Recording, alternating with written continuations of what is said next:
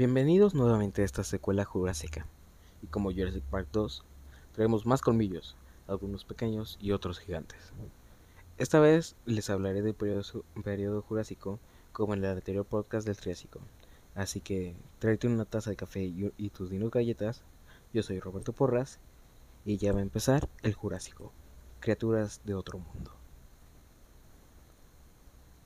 Y bueno, como en el anterior podcast, ¿qué fue el periodo Jurásico?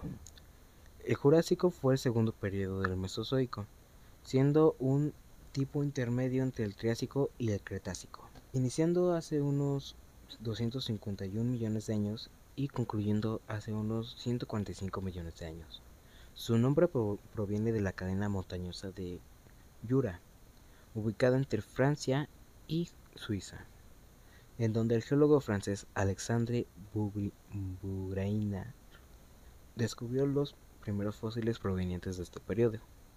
Aquí proliferaron y reinaron los dinosaurios, razón por la cual es quizás el más famoso de los periodos del Mesozoico.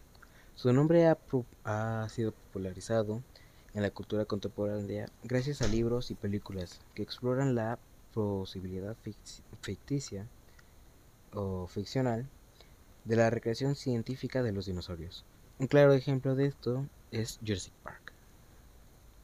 Este se dividió en peldaños, series o épocas, por así decirlo, como en el Triásico, siendo este el Jurásico inferior o temprano, inició hace 251 millones de años y culminó hace unos 182 millones de años. Después de este el Jurásico medio, iniciando hace unos 174 millones de años y terminando hace unos 166 millones de años. Y por último, el Jurásico Superior Tardío, el último de los tres, iniciando hace unos 163 millones de años y terminando al comienzo del Cretácico, hace unos 152 millones de años. ¿Y cómo era el planeta en ese entonces? Su aspecto geológico resaltaba o era más relevante en el comienzo de la fragmentación del supercontinente.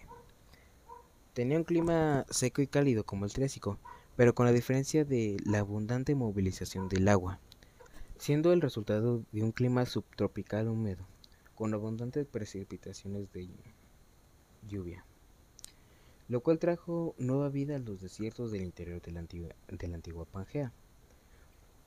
Un dato es que no existe evidencia de hielo polar, lo cual hace suponer que el nivel de los océanos era mucho más alto que el de ahora.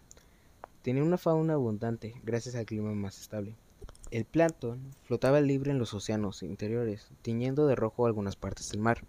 En este periodo también las primeras especies de rana aparecieron, aunque se trataban más del imperio de los cocodrilos. La evolución de los lagartos y dinosaurios del Triásico fue veloz, dando origen rápidamente a los dinosaurios de mayor tamaño, tanto herbívoros como carnívoros, como el Brachiosaurus, un herbívoro gigantesco. De este le siguieron el alosaurio, estegosaurio y entre otros herbívoros. Los mares también se encontraban poblados de grandes y fluorescentes depredadores, como los plesiosaurios y mosasaurios. Su flora en comparación con su predecesor del periodo Triásico fue bastante verde, gracias al aumento de los niveles de humedad y el clima cálido, permitiendo el expansionismo de la vegetación. Contenía desiertos, bosques amplios y junglas junto con selvas. En sus bosques predominaban las coníferas, semejantes a los pinos y a las auráceas de hoy. También había distintas especies de palmeras y de lechos, gingus y equisetos. En ese periodo predominaron los pterodáctilos como dinosaurios aéreos. Y como carnívoros estaba el larosaurio, el Compsognathus, el Ornithoslestes, parecido a un velociraptor, y el Dicraeosaurus. En este periodo, el Jurásico, no hubo una extinción como tal, pero se, se separó gracias a la extinción del Triásico a Jurásico y a la separación del Jurásico a Cretácico la separación del super megacontinente Pangea. Y como el Jurásico, doy fin a este segundo podcast, pero no se pierdan las siguientes entregas en las cuales hablaré del Cretácico y ahora sí, hablaré mejor y específicamente de la fauna que componían estos periodos. Sin más que decir, me despido, mis dino espectadores. Hasta la próxima semana.